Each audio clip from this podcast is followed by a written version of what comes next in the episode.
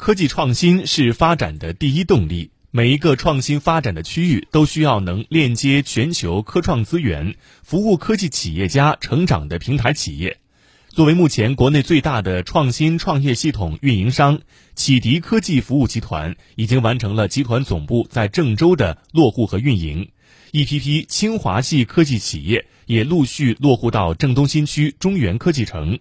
为中原科技城的发展注入新活力。也为中原科技城打造成中部科技创新高地筑牢根基。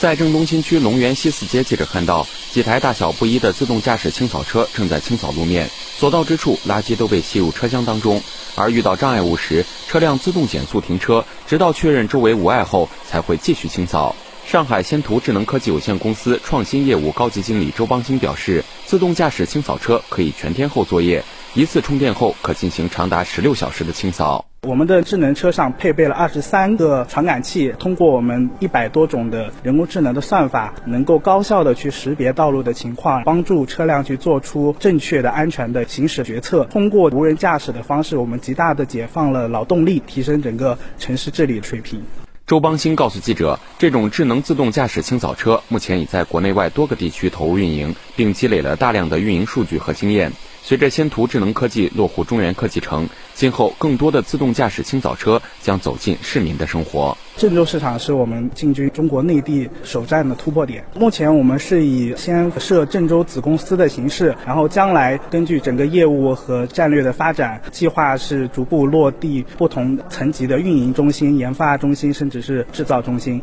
除了自动驾驶清扫车以外，启迪科技服务河南有限公司旗下的远渡无人机团队还现场演示了他们的无人机飞行。与民用无人机不同的是，这款工业级无人机配备先进的四合一航电系统，主要运用在公安、应急、环保等领域，能大幅提升城市管理的效率和水平。远渡科技河南区域负责人王文清表示，公司是启迪控股科孚投资的一个核心企业，公司将分阶段全部迁到中原科技城。接下来，我们的整体的战略和方向就是紧紧追随启迪科孚，拥抱中原科技城这样一个大的环境。我们的目标是成为全球无人航空器制造业的领军者和综合智能化解决方案的提供者。我们相信能很快实现这样一个目标。据了解，启迪科技服务集团是我省和清华大学省校合作的重点项目，也是目前国内最大的创新创业系统运营商。目前在全球运营着一百五十个孵化基地，服务创新创业企业近万家，其中近五十家成为上市公司。启迪科技服务河南有限公司总经理谭伟告诉记者，公司之所以选择入驻中原科技城，正是看中了这里良好的环境以及巨大的潜力。